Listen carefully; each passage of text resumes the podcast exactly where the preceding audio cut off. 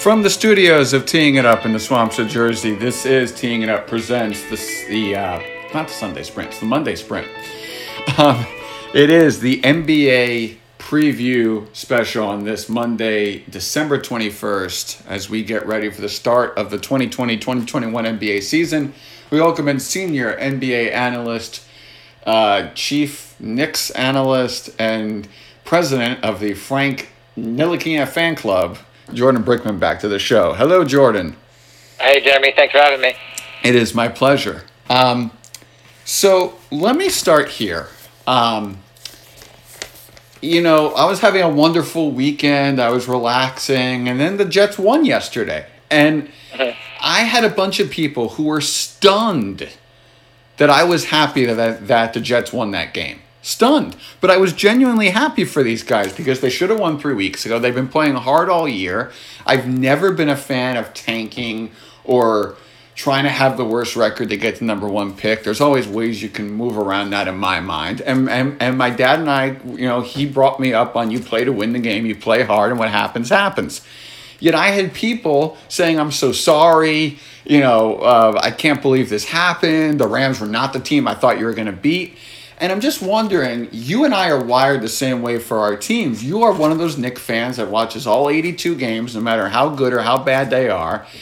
And where does your balance fall between wanting to see this team succeed and play hard versus knowing something like for for 2021, Cade Cunningham from Oklahoma State is sitting out there? Well, so so uh, my my mindset is I want to be either the best or the worst. I don't want to be in that middle pack. Mm. Um, so so sometimes that could mean I want the team to lose, and sometimes you know I wanted. When, I'm a Giants fan. The Giants were 0 and 5 this year, 1 and 7. I wanted them to lose at that point. However, when you start winning and you're winning because of your young players, that's when I am invested in you winning again. I don't want to go back to the Knicks. I don't. I don't want to be winning because Taj Gibson is playing 30 minutes a night and hitting jump shots. I want to be winning because R.J. Barrett has developed and Mitchell Robinson's playing meaningful minutes, and the young players are playing well. If the young players are playing well, that means we're on the right track, um, and and that means we're, we're developing and we're and we're actually building a program. I don't I don't want to win because the backup quarterback or the 35 year old veteran is playing well. So Mm. so that's kind of how I look at it. If the Right. Knicks make the playoffs this year, and we'll get into it, it's because the young players are playing well. It's, or at least I'm hoping. If, if they if they do, I don't think they make playoffs. But if they were to, it'd be hopefully because the young players take a step, not because Elfrid Payton is killing it 35 minutes a night. So Right. kind of how I look at it is why how are they winning and why are they winning? And if it's not for the future why you're winning, then then I'm not for it. You know, the Knicks have had an interesting preseason, and, and, and there is some hype. They have won going away, they've won going through a big comeback. Um, it's been an interesting um, way that they've played this preseason, and, and they've given a lot of teams, uh, uh, sorry, sorry, a lot of fans hope. So, just on a broad level, um, what have you been your thoughts through four games? It's an odd year. It's an odd preseason. You're looking at a very small um, number of data and amount of data. But what's what's your thoughts so far? Well, I'll start by saying that we should contextualize who they played. The the Pistons and the Cavs might actually be worse worse than the Knicks, um, especially once you especially in a preseason game where they're not playing Blake Griffin or Andre Drummond or Kevin Love or whoever it might be. You know their normal amount allotments of minutes. They're, those teams are not deep. They're not. Those teams are not, are not very good. They might have more wins than the Knicks at a season, but from a preseason standpoint, the talent on the floor is just it's different. So they're the Knicks are not really playing total NBA rosters in these preseason games. So just to contextualize that. As far as takeaways go, um, Thibs clearly has these guys playing very hard. Um, it's not the first coach that has come in and, and has had the team to play hard for a preseason or a few weeks or a month or two. So I want to see if that's going to maintain. You know, once once losing kicks in, which this team is going to lose, um, how hard are they still playing come January, come April, come you know, come later on in the season? How what does the team look like then from an effort standpoint?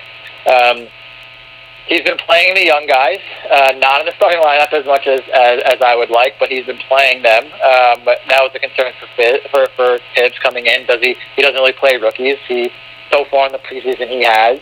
Um, RJ, I think, has looked very good.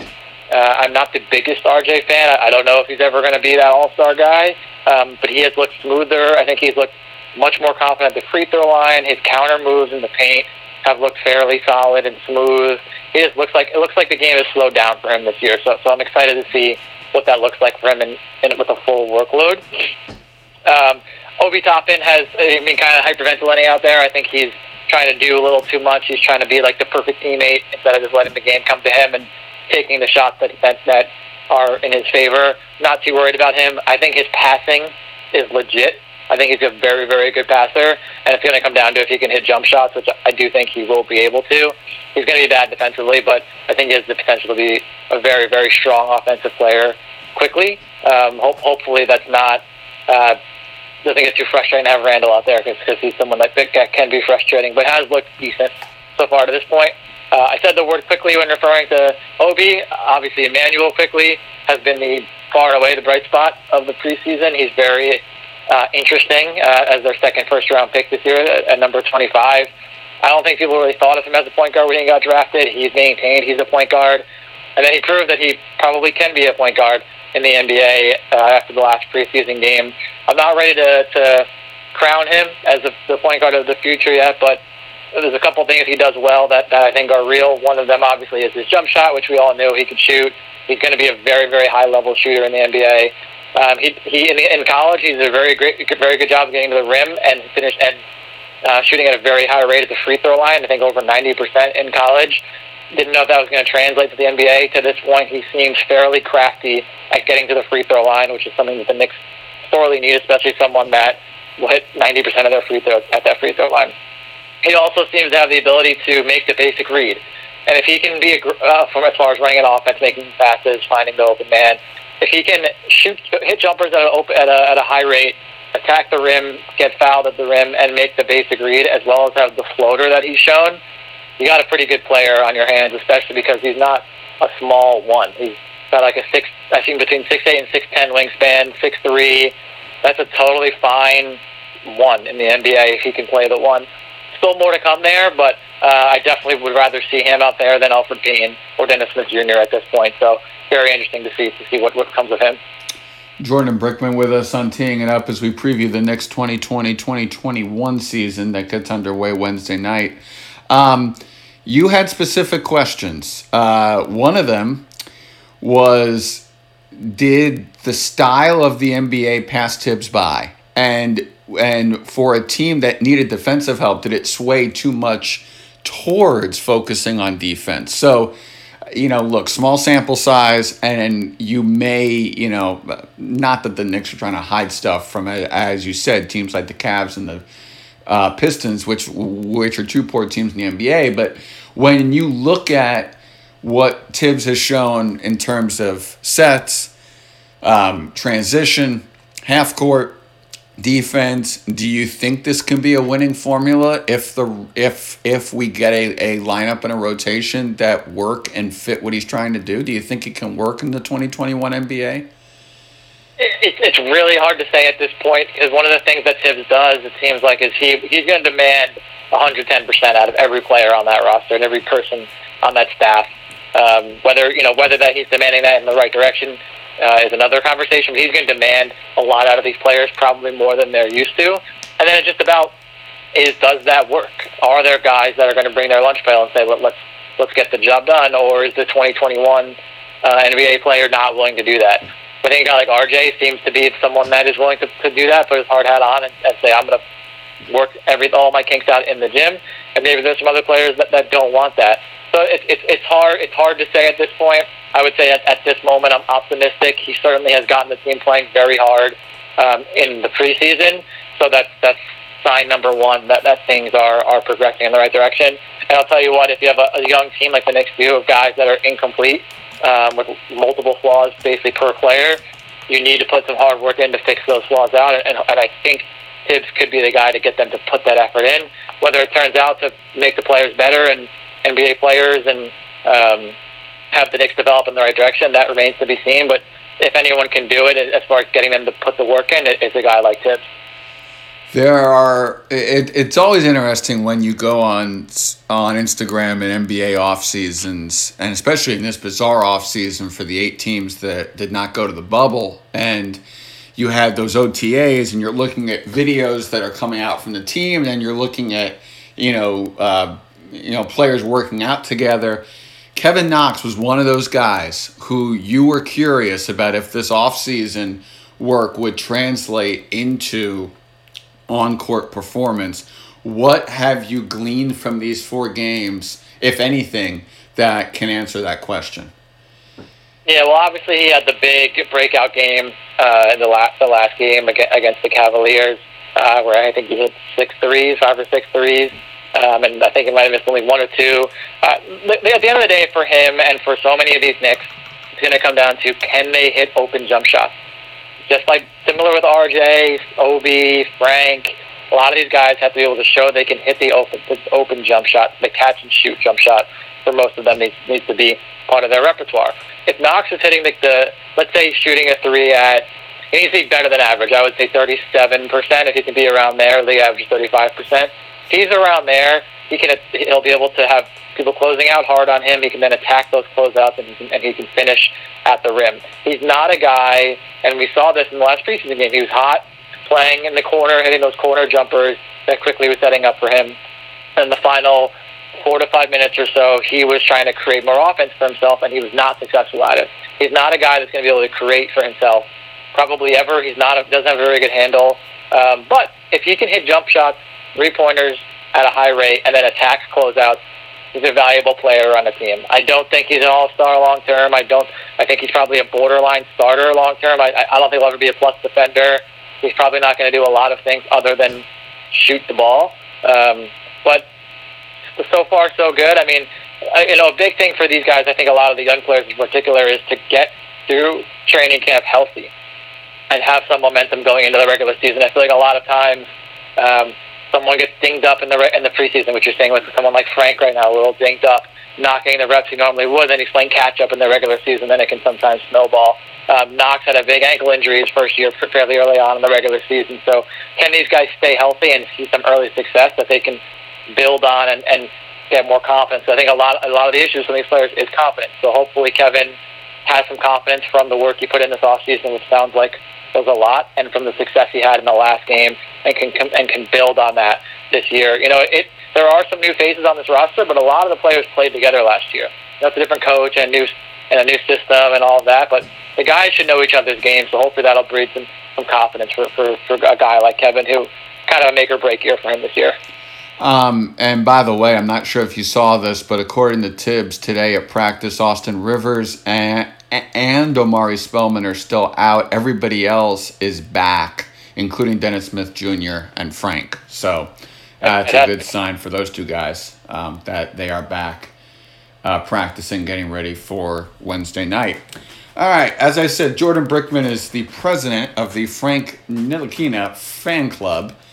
And um, Frank is the never ending question. And um, he got dinged up in the preseason, and we did not get a, a, a complete picture. Um, but from what you saw, uh, and and you were curious about if he could keep the the the good aggressive play he had going before the shutdown back in March, going, um, you know, from in what you saw, was it enough to say, hey, I think this can work, or where's the What's the state of the union for the Frank Ntilikina fan club? Yeah, I think it's I think it's incomplete at this point. You know, it seems like Frank gets these little. He certainly seems to get a lot of little injuries. The groin lingered a lot.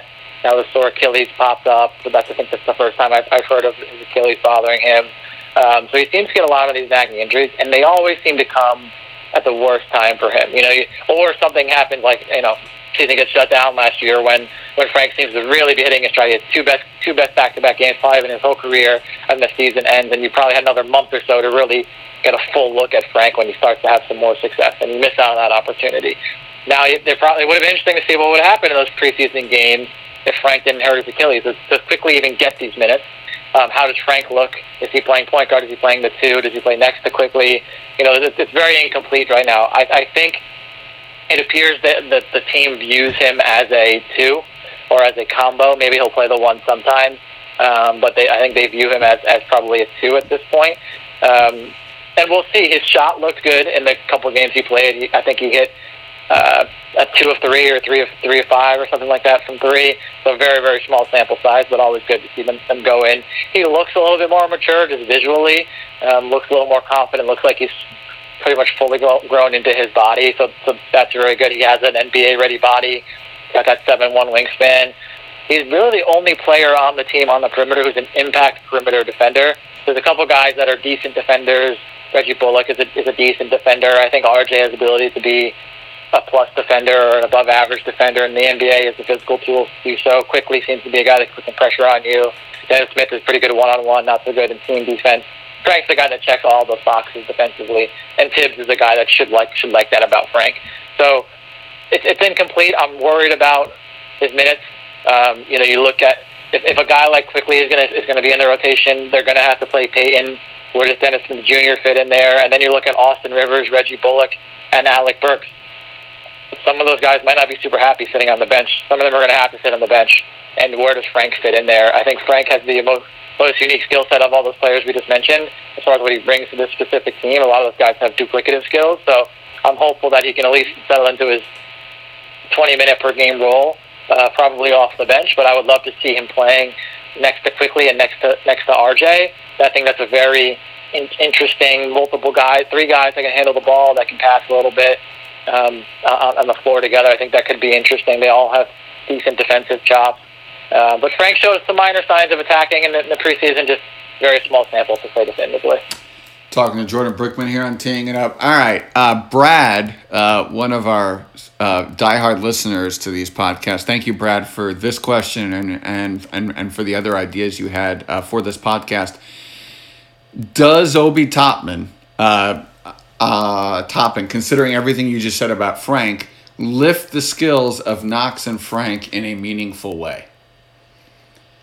Well, I think I don't know if he does anything specifically for Knox and Frank. I, I think when we see, you know, some of the successful lineups they've had in the preseason have Mitch at the five and Obi at the four, and when you contra- when you when you compare that to Randle at the four and Mitch at the five or Nerlens Noel at the five, um, the spacing is very different. So Obi just being able to stand on the perimeter and being, in theory, reasonable at hitting jump shot, open jump shots makes life easier for every other player because it, it creates more space on the floor. You don't have to you don't have to worry about Julius Randle hitting threes when he's standing on the perimeter. Um, you know, he's more of a mid-range shooter, attack the rim kind of guy, and that's where RJ needs to, to be successful. Is a guy that can attack the rim and be successful uh, in, in the paint. Kevin Knox, like I said, he's got to hit that jump shot, but he's also going to have to attack those closeouts. If Julius Randle and Mitch are staying in the paint, it clogs that up. So just by Obi's shot profile, he should make life easier for everybody because he's just spreading the floor more by the nature of, of where he's going to want to shoot it. You know, he, he's, he's going to be needed to be using the post too, and in the paint, that's for him to be successful. He's got to be a high riser and hit those high percentage shots. But if he can just shoot again, all these guys just need to be, you know, league average, maybe a little above league average, and it just spreads everything out for, for the rest of the team. So, so I would say yes, he helps Frank and and and Knox, but he also helps the entire team because of the where he'll be standing on the floor. Mitch, to me, seems like if he can uh, can continue what he's doing, um, defensive player of the year is a is is is a, a big term. But I feel like if this Knick team can be any good, maybe Mitchell get the recognition he needs as one of the elite defenders in, in the paint. He had what five blocks the other night, four blocks, something yeah, like that. Yeah. And and uh, by the way, Knox had six threes, and Frank had two jump shots made in the first preseason game. So uh, y- your stat recollection was uh, basically spot on. I feel like Mitch is such an asset, and if he can keep himself out of foul trouble, and if this team can just win some games and be respectable a lot of the time, Mitch may get the recognition finally that he so deserves because he's a big difference maker when he's in there. He is, you know. Obviously, he's got to stay out of foul trouble. That's everyone knows that. Anyone's ever watched him play knows he's got to stay out of foul trouble. He had some minor improvements there, I think, in the preseason. He, the, the thing with Mitch is he loves jumping. He loves jumping at any pump fake you throw at him. and the other teams know that. So he doesn't need to jump. He's seven feet tall with a, a super long wingspan. He can just stand there with his arms up. It's going to make it difficult for players, especially perimeter players that are playing in the paint. So, so those are the intricacies that someone like Thibs should really be able to teach to, to Mitch. Um, you know, but the real thing, you know, shot blocking is not um, the hard part for Mitch. Obviously, that's what comes easy to him. To me, it's actually how does he look when he's switched onto a player on the perimeter because that's when that's what he's going to need to be great at in order to you know be in that defensive the year defensive player of the year conversation to hopefully one day be out there in a playoff game closing. Um, that's what he has to. That's what makes guys like Rudy Gobert, who also struggles with this, or um, or other players, uh, Anthony Davis, other players that are great shot blockers, but also elite defenders, is the switchability factor. And you need someone like that who you know let's say playing Steph Curry in the playoff game, he's going to get switched on to him. Can he be competitive and contest a Steph Curry shot or a Steph Curry drive, just as an example? Um, that's where he's going to need to really shine. I think he has the ability to do that, and that's what's tantalizing about him. Just blocking shots and just being a rim runner is nice, but those guys are not that valuable in the league anymore. Look at Clint Capela. You know, they, the Rockets basically couldn't, couldn't wait to get him off the team because they didn't want that skill set on the floor with them. Um, if Mitch is not, Mitch is not a good passer, at the moment he's not a good shooter. He's basically limited offensively to just rim running, finishing putbacks and dunks. So he has to really kind of develop that aspect of his game. I don't I don't need to see him shooting threes, but being able to have one post move, make a make a nice read on a cutter in the post. He, he doesn't do any of those things. So there's kind of a lot that he has to work on to become a player that you can play 35 minutes a night because he's not a factor offensively. Good teams will shut down the lob. And if he doesn't have that, then what is he doing out there on the offensive side? He's just clogging the paint. So, so he has a lot to work on still. Um, I, I, obviously, the fouls is step one. Keep him out there and keep his energy level high because it seems to me that his energy kind of similar, not not as much like Knox, but it seems like he also will will sometimes fade um, and not play as hard as he possibly can, and that's just what comes with, with a with a young player. Um, you know, will he will he get that effort every single night? It sounds like Taj Gibson and DeAndre Jordan and now Nerlens Noel are constantly in his ear about it, and, and hopefully it clicks for him one day. You know, there's some off off court concerns that are starting to bubble up around him with firing. He's now on his sixth agent in the NBA. Jeez. Is that just a you know obviously had the weird college thing where he you know didn't play because uh, the coach changed and and um, you know, so is that is that something with him that that is kind of weird uh, with his work ethic and how people how he treats people, or is it nothing? Um, you know, we're we're just here to speculate on our side. I'm, I'm going to assume that it's nothing right now, but it's something to keep an eye on um, as there's questions about about his his play style continue to come up because it's a big year for him. He's about to be a free agent next year. He's going to, you know, Knicks can extend him in this offseason if they want to. But what do you pay a guy with a limited offensive skill set that can that just blocks shots? He needs to become a well-rounded defensive player that anchors the defense. The Knicks are successful this year. Mitch will be a big part of that. And especially if you look at, you know, look at what Anthony Davis did and look at what the Lakers are going to have to do, and and, and, we'll, and we'll get to this more in a second, in, involving resting some of these players that played so much in the bubble, is you can be okay with LeBron on the bench and having Anthony Davis run things even as a big man, and that's the the leap that Mitch needs to make. Speaking of leaps, it does not need a leap of, um, you know, reading between the lines to know that there are a lot of people who want Julius Randle traded. You are one of them who would love to offload this contract for something. Where do you think this ends up? Is this a deadline deal? Is this something where he's got to perform and the Knicks have to showcase him? How do you think this plays out, and what are you willing to take back? Yeah, well, I'm not willing to take back anything that that costs us money into the next year. Uh, you know, unless it's like a rookie player or something like that, but not any significant money um, into, into the next few years because he's expiring. So. Um, I guess uh, to answer your first question, yes, this goes until the deadline. Um, they, I, I, my guess is they tried to move him in the off season and just they couldn't find the right move. Uh, you know, a lot of Knicks fans, myself included, thought Nicholas Batum could have been a guy that made sense. The Hornets needed to offload that contract to sign Gordon Hayward. They wound up just waiving him. Um, so the Knicks must have asked for for more than just Batum's contract back. They, the Knicks view him as an asset. The guy, at the end of the day, Julius Randle, while not a great fit on this team, um, is a talented player. He can put up points. He's a good rebounder. Um, he's he's fairly versatile with the ball. Um, he's a good passer when he's not trying to do too much, when he's not the focal point of an offense. You know, you put him in like the the the Trez Harrell role in the clip on the Clippers last year. Julius Randle is going to be a great fit for that. Um, there, off the bench, he's, I think he'd be a great fit on a contending team. So, can he get moved in the, at the deadline for anything? You know, another rumor was Mike Conley for Julius Randle because that's a huge contract. He's been expiring. There's things like that that you can do. My guess is he ultimately probably just gets waived um, at the deadline. The Knicks will probably be out of contention by then. They'll say, okay, we can't just bench him. We can't we can't get anything for him. We'll waive him and we'll give the keys to Obi. One thing I will say is that the way Obi has looked so far is he. I think he's going to have a big leap mid-season or during the season, but he's not ready at this exact second to be an NBA starter. Um, it just takes some time to adjust to the NBA. So it's actually good that he probably is coming off the bench for a little bit of the season. Um, I'm anticipating there's a time, hopefully not too far down the road, where we say Obi's ready to start now. And Randle is just going to be the guy that's just going to be clogging up the paint. He's going to spin into triple teams in the middle of the paint. He's not going to make the right pass.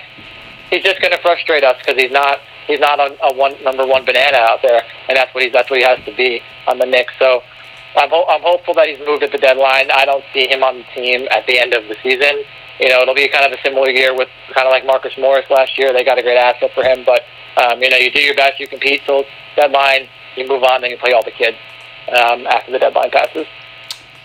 We are talking to Jordan Brickman here on Teeing It Up. Um, all right, uh, let's just take a step back for a second and look at the whole NBA. To me, this is a very bizarre year and, and kind of a crapshoot starting out trying to predict things because I have no idea how something like the Nets with Kevin Durant and Kyrie Irving, or Golden State without Klay Thompson, but with a rested and healthy Steph Curry and Draymond Green, uh, perform uh, versus some of these teams like the Lakers and the Clippers and the Heat that went so deep into the playoffs and, and, and so deep in the bubble. And this is the fastest turnaround in NBA history, and I believe the fastest turnaround in the history of, of North American sports. Um, and when you have that situation, you could have some quirky nights and some quirky games, and the NBA has tried to um, tweak the rest rules to allow for this. Um, just on a broad thirty thousand foot level, what's what's your mindset entering tomorrow night? It's a bunch of unknowns in my uh, for me personally. Yeah, it's going to be a weird season. You know, we don't know what some of the teams are going to look like. Just generally, even if somebody didn't mention was Chris Paul and the Suns, like a totally new, yeah. uh, interesting team out there. Um, you know, I'm expecting there to be a lot of rest, um, and this is actually something I think the Knicks can benefit from because um, their guys, are, their best players are also young. They shouldn't be sitting out back to back. They're going to be able to take advantage maybe of a team, a very good team, sitting their stars on back to back nights. So um, there's going to be a lot of games that are not interesting this year because I mean, I'm sure LeBron James, he's never really been a, a, a rest kind of guy, but um, I'm sure he's not going to want to play all 72 this year. He just played like two months ago. Um, and he's going to want to rest his body as he's getting older and older for that playoff run that they're inevitably going to make. So um, it's going to be it's going to be an interesting year, but it's going to be a great time to showcase a lot of the, the new talent. I'm looking at Ja Morant take a huge step this year and become one of the faces of the game. Can Zion stay healthy and really establish himself as a, just an absolute must-watch phenomenon out there. Um, you know, what does Trae Young and the Hawks team look like? That's a team that should be exciting to watch play. The Suns I mentioned, you know, can Devin Booker and DeAndre Ayton take a step next to Chris Paul? Are they, you know, can they be a top four team in the West? Um, that'll be interesting to see how they look. I, I like their team, um, so so I'm looking for those kind of those those next the next tier teams to take a step, or those next tier players that are younger on the precipice I'm expecting them to kind of rise this year and, and get a little more sh- star star showcase because if you look at like Kevin Durant and it's probably not he's playing every game he's going to be sitting because um, he needs to rest that Achilles. They're not going to push him too hard. Um, you know, Luke is Luke is another guy that he kind of became a star last year, full time star last year with his play.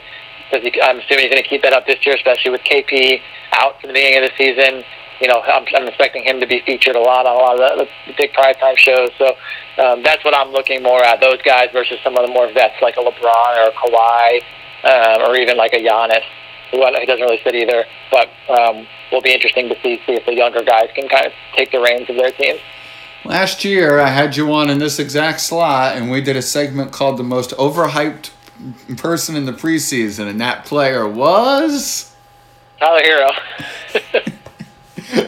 So and and when you brought that up the other day when uh, when uh, we were scheduling this, I, I, I just laughed. Not even sure Tyler Herro or Duncan Robinson's uh, families or maybe even them themselves thought that they would be breakout stars in the playoffs, but lo and behold, they were for the Heat. So.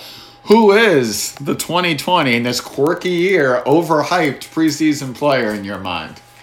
Um, I'll go with Cole Anthony this year. Um, he's had a fairly good preseason so far, um, but I just didn't like his game coming out of college. I thought he came out too early, um, and, and his draft stock showed he dropped, you know, from where he was mocked at earlier in the year. He's expected to be a lottery pick, and, and he wasn't.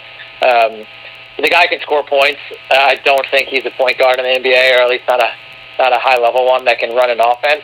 Um, he's had a decent decent start. They're going to need him to score, so he's going to get some some opportunities too. But um, I, I don't think he's he's um, on in year one going to be a, a very impactful impactful player. All right, so to close this podcast out with Jordan Brickman here on Teeing It Up, um, A, the Knicks' outcome and result for the 2020 2021 season will be? Uh, out of the playoffs, bottom six record in the NBA, and we're going to win that lottery.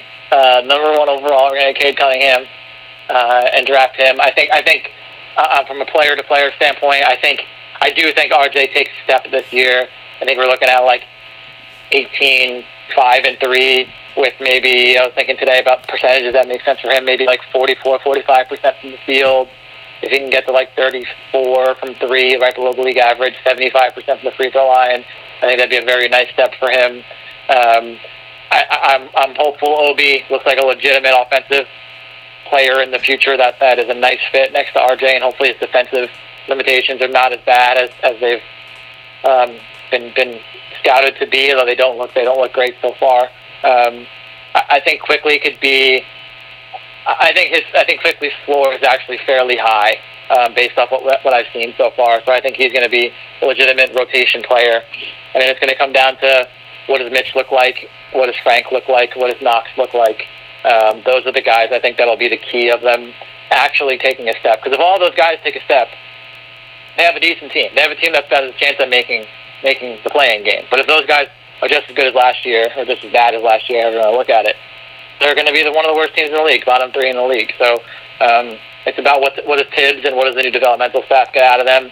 Maybe they get. I'm hopeful they get a little bit extra out of them, but um, my guess is they're still bottom bottom five, bottom sixteen in the league. NBA final matchup and winner.